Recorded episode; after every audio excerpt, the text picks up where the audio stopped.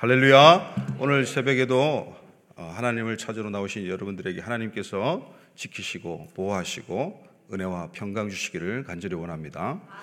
어, 오늘은 시편 36편 말씀 나누겠습니다. 어, 제 이제 35편 아, 말씀의 좀 연장선상으로 1절부터 이제 4절까지 그 악인들에 대해서 이야기를 합니다. 어, 그리고 본 시편의 어, 핵심되는 구절들이 5절부터 어, 나오기 시작하는데요. 우리 5절 다 함께 다시 한번 읽겠습니다. 시작. 여호와여 주의 인자하심이 하늘에 있고 주의 진실하심이 공중에 사무쳤으며 아멘. 주의 인자하심이 하늘에 있다고 말씀하십니다. 아, 그렇습니다. 하나님의 그 인자하심 이 단어는 이제 헤세드라고 여러분 잘 아실 텐 많이 들어보셨을 텐데요. 어, 이 헤세드가 본 이 36편에 많이 등장하고 있습니다. 그이 헤세드 어, 이 우리나라 성경에는 이렇게 하나님의 인자하심, 또 긍휼, 또 인애, 자비 어, 이런 이런 단어들로 이제 번역이 됐는데요. 오늘은 이제 인자하심으로 어, 나오게 됩니다. 근데 이 하나님의 인자하심, 긍휼, 자비, 인애, 사랑. 아, 이것은 아, 이 땅의 것이 아닙니다. 그래서 하늘에 속해 있는 것이죠. 본질적인 요소죠. 어, 마치 이 땅을 창조하신 동기가 되시고 또 저와 여러분들을 아, 구속하시는, 구원하시는 동기가 되는 것이 바로 하나님의 헤세드입니다. 그래서 이 헤세드가 하나님의 자비하심이 하나님의 인자하심이 하늘에 있다고 시편 기자는 이야기하고 있는 것입니다. 그리고 두 번째는 주의 진실하심을 이야기합니다. 주의 진실하심은 어디에 있다고 이야기합니까? 예, 공중에 사무쳤다 이렇게 표현하고 있는데 어, 이걸 원어적으로 보면 구름입니다. 구름. 주의 진실하심이 구름에 있다. 예, 이 구름은 이스라엘 백성들이 출애굽할 때 음, 없어서는 안 될 요소였죠. 어, 그렇게 뙤약빛에 예, 그을리지 않도록 어, 말라 죽지 않도록 타 죽지 않도록 하나님께서는 구름 기둥으로 어, 낮을 이스라엘 백성들에게 보호하셨습니다. 그리고 이 구름은 또 비를 예표를 하죠. 이스라엘에는 이른 비와 늦은 비가 어, 때때로 어, 부어져야 내려야 어, 이 곡식을 열매 맺게 되는데요. 이 이른 비는 이제 폭우입니다. 폭우. 여름에 이제 아, 이 가을에서 겨울로 넘어가는 아, 이 우리는 여름철에 비가 많이 오지만 아, 그쪽은 이제 가을에서 겨울로 넘어가는 이른 비. 그 비가 땅이 파일 만큼 그리고 마른 광야를 적시고 이제 시내를 이룰 만큼 아, 많이 내려야 한다는 것이죠. 그리고 늦은 비는 이제 이른 비 같이 그렇게 폭우처럼 땅이 파일 만한 그런 강력한 비는 아니에요. 어, 그렇게 내리면 이제 열매, 열매가 다 떨어지기 때문에 이제 보슬비가 내려야 돼요. 보슬비가. 성격이 완전히 다릅니다. 이른 비와 늦은 비. 그래서 이 이른 비와 늦은 비를 때에 따라서 하나님께서 구름을 보내주셔서 공급해 주셔야만 살 수 있는 땅입니다. 그래서 주의 진실하심, 이 주의 진실하심은 에무나라는 단어를 쓰고 있는데 우리가 흔히 히브리어를 날마다 고백하는 것이 바로 아멘입니다. 아멘. 한번 따라해 주실까요? 아멘. 예, 아멘이 바로 히브리어예요. 어, 아멘이 이 에무나하고 같은 이제 어근에서 나왔는데요. 그 말씀이 믿을만하다, 아, 진실하다, 신실하다, 그 말씀이 변함이 없다, 이런 뜻으로 어, 받아들이면 될 것 같습니다. 그래서 하나님께서는 그 구름을 때에 따라 신실하게 변함없이 공급해 주시는 분이시기 때문에 아, 주의 진실하심이 공중에 사무쳤다. 구름에 있다라고 시편 기자는 이야기하고 있습니다. 그리고 세 번째는 주의 의가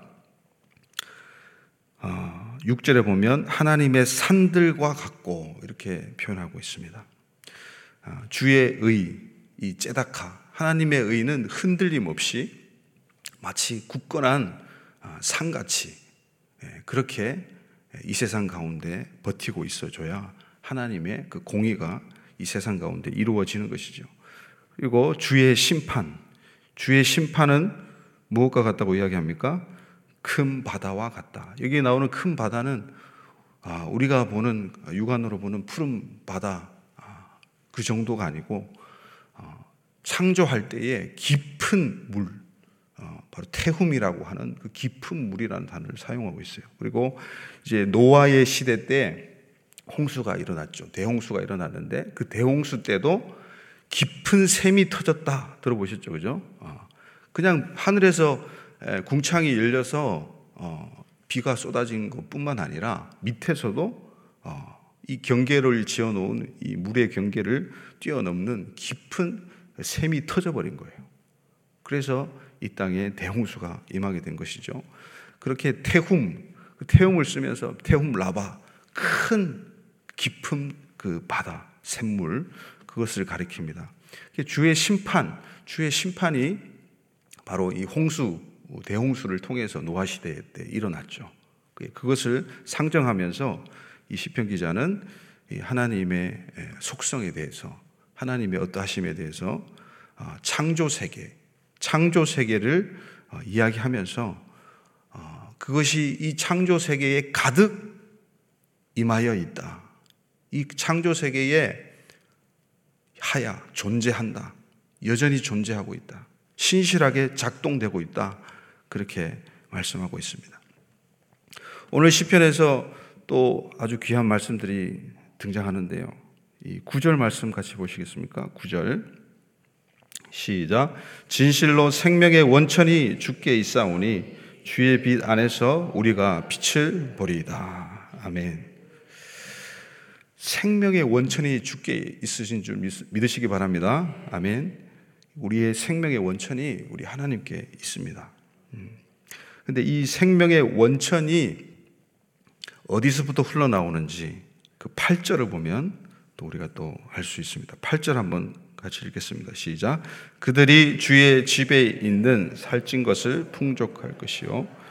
주께서 주의 복락의 강물을 마시게 하시리다. 아멘. 주의 복락의 강물. 여러분, 주의 복락의 강물은 이 복락은 기쁨이란 뜻이죠. 아주 지고한 기쁨이란 뜻인데 이것이 바로 예, 히브리어로 에덴입니다. 에덴. 에덴 동산의 그 에덴 말이죠. 그 에덴에서 흘러나오는 여러분 네 개의 강이 있다고 아시고 계시죠? 어, 그 에덴에서 흘러나오는 그 네 개의 강처럼 주의 이 기쁨의 시내, 기쁨의 강물, 복락의 강물이 에덴에서부터 흘러내려서 어, 그것이 생명의 원천이 된다라고 이제 구절로 이어지는 것이죠. 이렇게 시편 36편은 이제 창조와 이 피조 세계 예, 여전히 하나님께서 창조하신 이 세계 가운데 하나님의 인자하심이 작동되고 있다. 하나님의 인자하심이 섭리 가운데 예, 운행되고 있다라고 어, 시편 기자는 계속해서 표현을 하고 있습니다. 그런데 이 생명의 원천이 되시는 하나님을 주님을 우리는 어, 가볍게 여기고 외면할 때가 많습니다. 그리고 하나님을 모르는 사람들은 당연히 생명의 원천이 하나님께 있다고 고백하지도 않고 인정하지도 않습니다. 그런데 어, 이스라엘 백성들이 하나님께서 그들을 어, 정말 어, 인애로 품어주시고 마치 신부처럼 대우를 하시죠. 예레미야 2장에 보면 이 출애굽 당시를 갖다가 그렇게 묘사합니다. 내 신혼의 때와 같다고 이야기합니다. 신혼의 때와 같다. 그렇게 하나님께서는 뜨겁게 이스라엘 백성들을 사랑해 주셨어요. 그리고 수많은 아, 사건이 있었고 그 사건 음, 배반과 아, 원망과 불평과 그 반역의 사건 가운데서도 하나님께서는 인애를 베푸셔서 자비를 베푸셔서 이스라엘 백성들을 어, 다시 기회를 주시고 덮어주시고 그렇게 이끌어 오셨습니다. 그렇게 그렇게 어, 수백 년 동안 이끌어 오다가 이제 북이스라엘이 멸망을 당하고 아수르에 그리고 남유다가 바벨론에 멸망하는 그 시즌에 이제 예레미야에게 하나님의 말씀이 임하는 것이죠. 왜 그토록 하나님께서 사랑하던 아, 그 이스라엘 백성들이 타락을 하고 하나님을 떠나버렸는가? 왜 이스라엘 백성들이 바벨론에게 아, 그 하나님을 모르는 이방 족속에게 집합힐 수밖에 없는가에 대해서 이 예레미야는 눈물로써 한탄하며 호소합니다. 우리 예레미야 2장 13절 보시겠습니까? 시작. 내 백성이 두 가지 악을 행하였나니 곧 그들이 생수의 근원이 되는 나를 버린 것과 스스로 웅덩이를 판 것인데 그것은 그 물을 가두지 못할 터진 웅덩이들이니라. 아멘. 하나님께서 예레미야 선지자에게 이제 이스라엘의 죄들을 어, 딱두 가지를 요약해서 말씀하십니다. 첫 번째는 아, 그들이 생수의 근원이 되는 나를 버렸다라고 안타깝게 한탄하시면서 이야기를 하십니다. 그리고 스스로 아, 살려고 발부둥 치면서 스스로 웅덩이를 팠다. 근데 그 웅덩이는 아, 그 물을 가두지 못하는 터진 웅덩이, 헛되고 필요 없는 몹쓸 웅덩이가 되어버렸다. 그렇게 말씀합니다. 여러분, 이스라엘 백성뿐만 아니다. 우리도 마찬가지. 우리도 하나님께 어, 하나님의 은혜를 체험하고 구원받고 그렇게 신앙생활을 하고 있는 와중에도 우리는 여전히 어, 생수의 근원 되시는 우리의 생명의 원천이 되시는 하나님을 어, 배역하는 일들이 종종 일어나고 합니다. 하나님께서 얼마나 마음이 아프시겠습니까?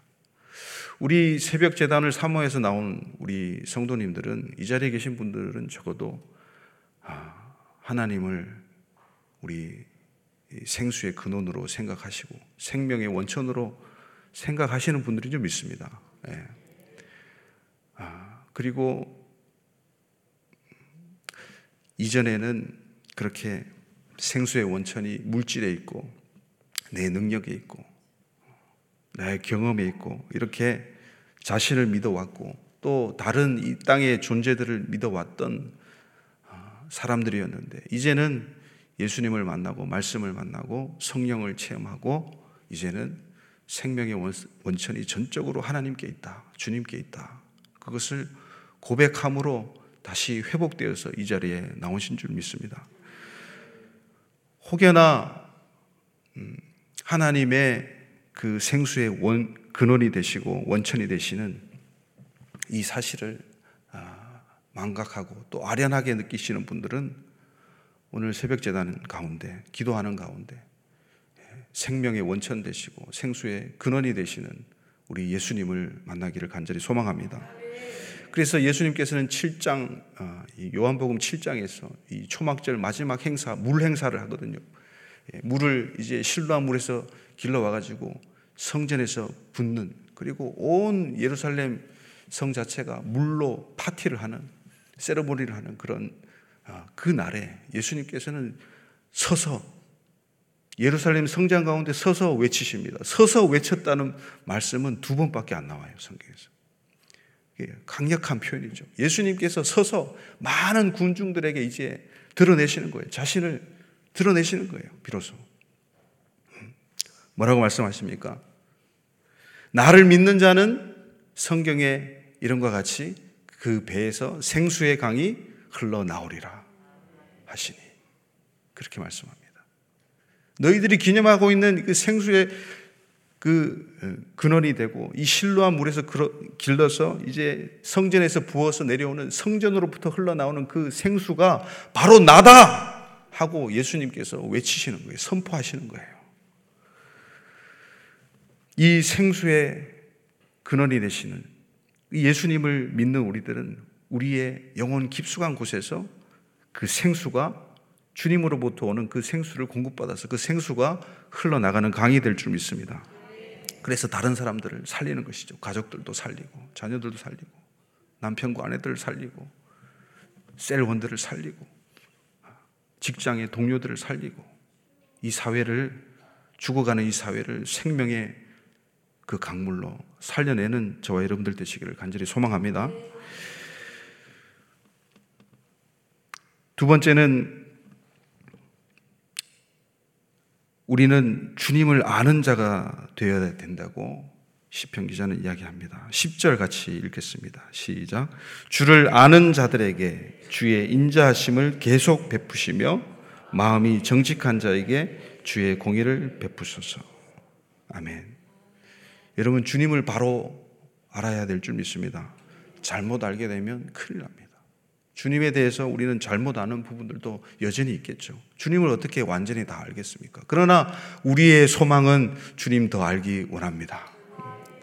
그 말씀을, 그 고백을 계속 주님께 드리면서 우리의 하루하루의 삶이 점점점 하나님을 알아가는 복된 인생 되기를 축원합니다. 그래서 어떤 청년이 카톡에 그렇게 귀한 어떤 책에서 나오는 문구를 올렸는데 오늘이 가장 행복합니다. 왜냐하면 어제보다 그 이전보다 하나님을 더 알았기 때문입니다. 하나님을 더 알아가기 때문에 나는 오늘이 행복하다. 왜? 저번 주보다는 이번 주가 작년보다는 올해가 어제보다는 오늘이 또 오늘보다는 내일이 주님을 더욱더 알아가는 저와 여러분들 되시기를 예수님 이름으로 축원드립니다. 이 알다라는 말은 야다입니다. 지식적으로 아는 게 아니라 체험적으로 체험적으로 삶 속에서 아는 그 알미죠. 그래서 어, 이 아담이 하와를 동침하면서 어, 알았다라고 표현합니다. 동침을 알았다라고 표현을 합니다. 그렇습니다. 이 안다는 것은 굉장히 친밀한 단어예요. 어. 근데 이 안다라는 야다라는 단어를 이제 히브리어를 뒤집어 보면 거꾸로 보면 어떤 말이 나오냐면 나의 증인이라는 말이 나옵니다.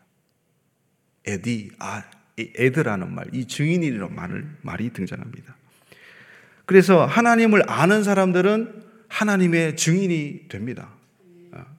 아, 그 하나님의 햇세들을 경험하고 하나님의 사랑을 경험하는 사람들, 인생 가운데서 하나님을 목도하고 아, 이 심령이 변화되고 삶 자체가 변화된 사람들은 하나님을 아는 증인이 되는 것이죠. 요즘에는 어, 여호와의 증인 때문에 이 증인이라는 말도 참 쓰기가 참 안타까운데 이렇게 귀하고 좋은 말이죠.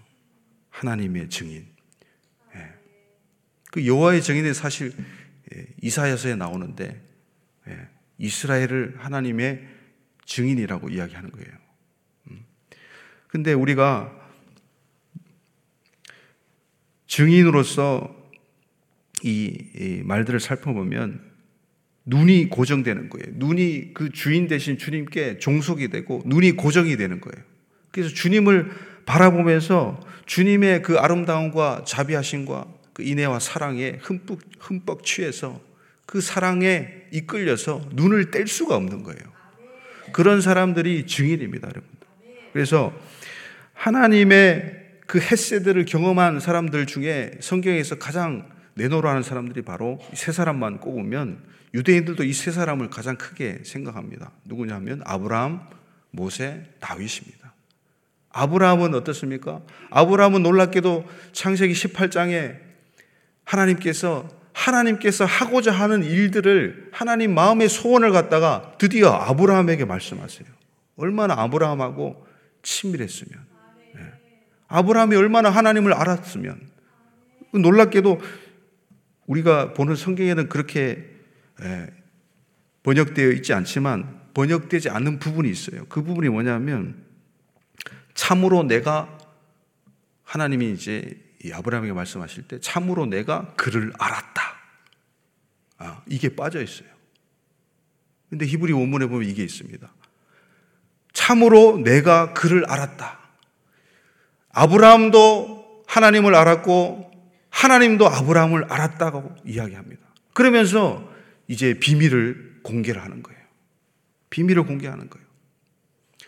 내가 하고자 하는 일을 아브라함에게 숨기겠느냐? 아브라함아, 너는 강대한 나라가 되고, 하나님의 나라의 비전에 대해서 아브라함에게 드디어 선포하기 시작하십니다.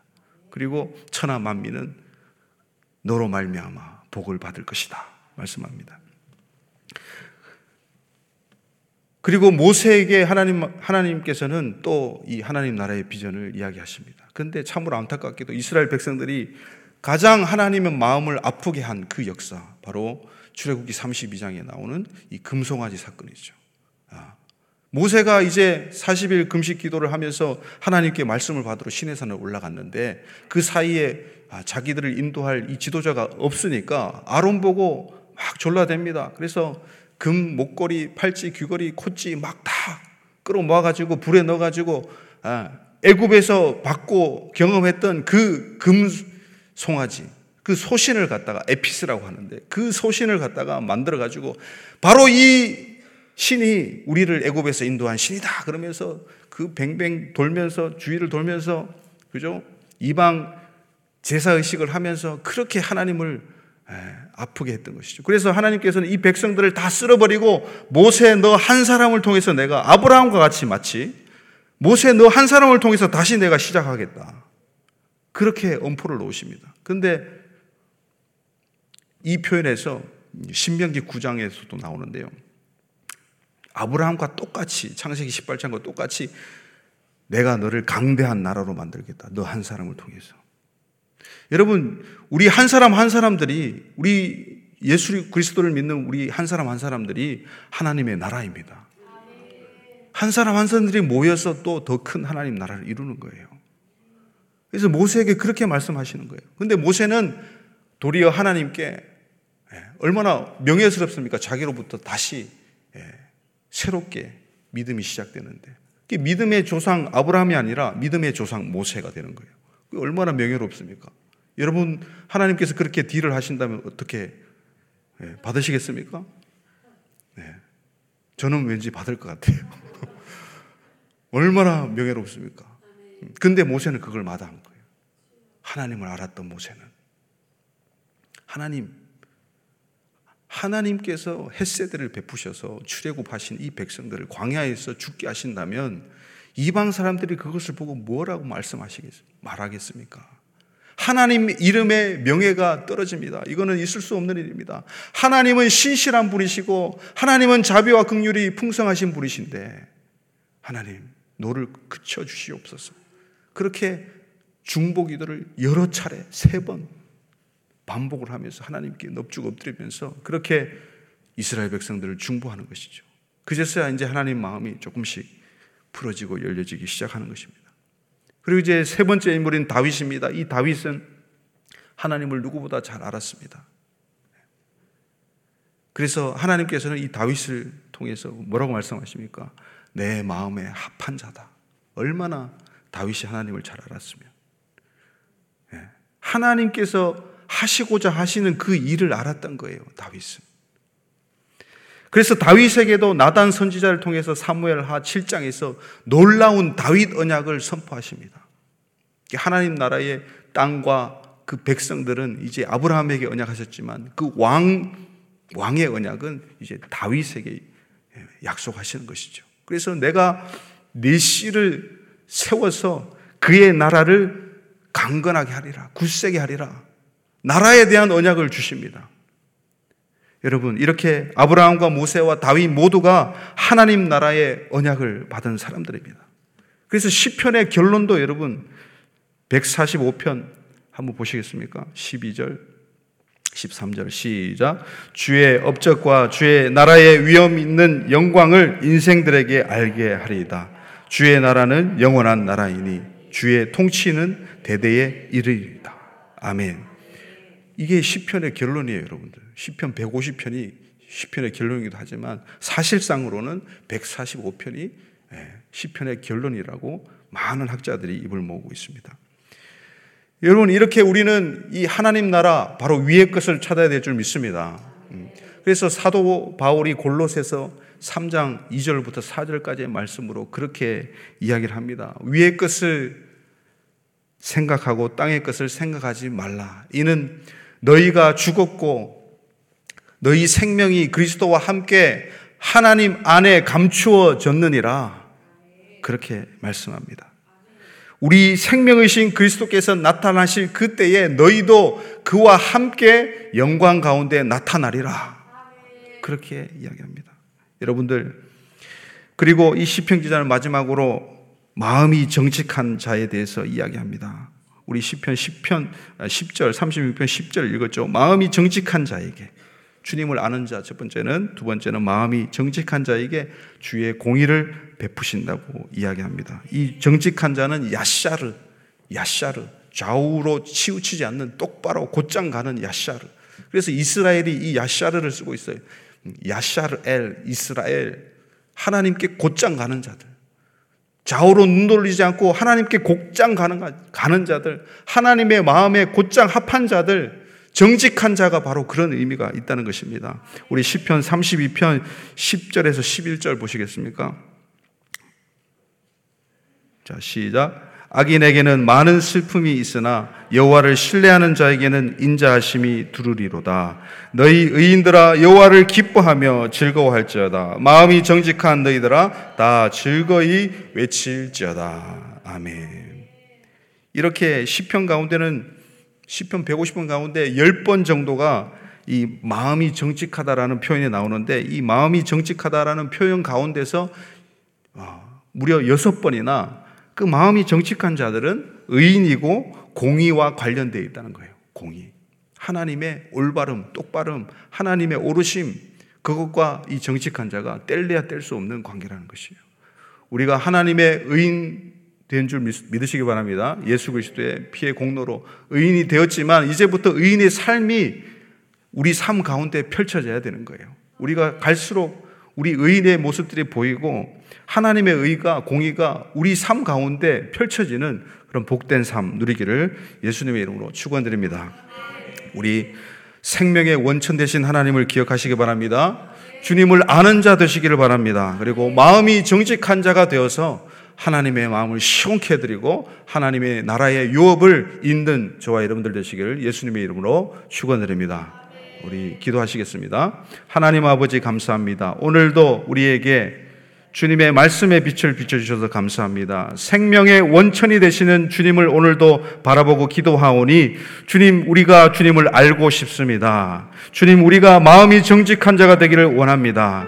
그래서 하나님의 의를 힘입고 하나님의 햇새들을 힘입고 우리가 오늘도 살게 하여 주시옵소서 주여 한번 모르고 기도로 나갑니다.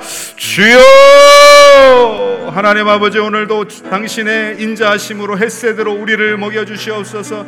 당신의 의로움으로 우리를 덧입혀 주시옵소서. 의의 옷으로 갈아입게 하여 주시옵소서. 그 의의 옷으로 말미암 우리의 삶이 빛나게 하여 주시옵소서. 주님의 빛 안에서 주님을 보게 하여 주시옵소서. 주님 우리가 의인으로서 주님의 빛을 뿌리며 이 세상 가운데 의인으로 살아가기를 원합니다. 하나님의 햇새들을 우리가 받아서 하나 님 아는 자 되기를 원합니다. 아브라함 같이 모세와 같이 다윗과 같이 하나님을 아는 자 되어서 하나님의 나라의 유업을 이어가는 자, 하나님이 하시고자 하는 일을 행하는 자 되게 하여 주시옵소서. 성령이 그렇게 우리를 빚어 주시고 주님 이 성도들을 주님께 올려드립니다. 우리 교회를 올려드립니다. 주님 받으시고 그만하여 주시옵소서.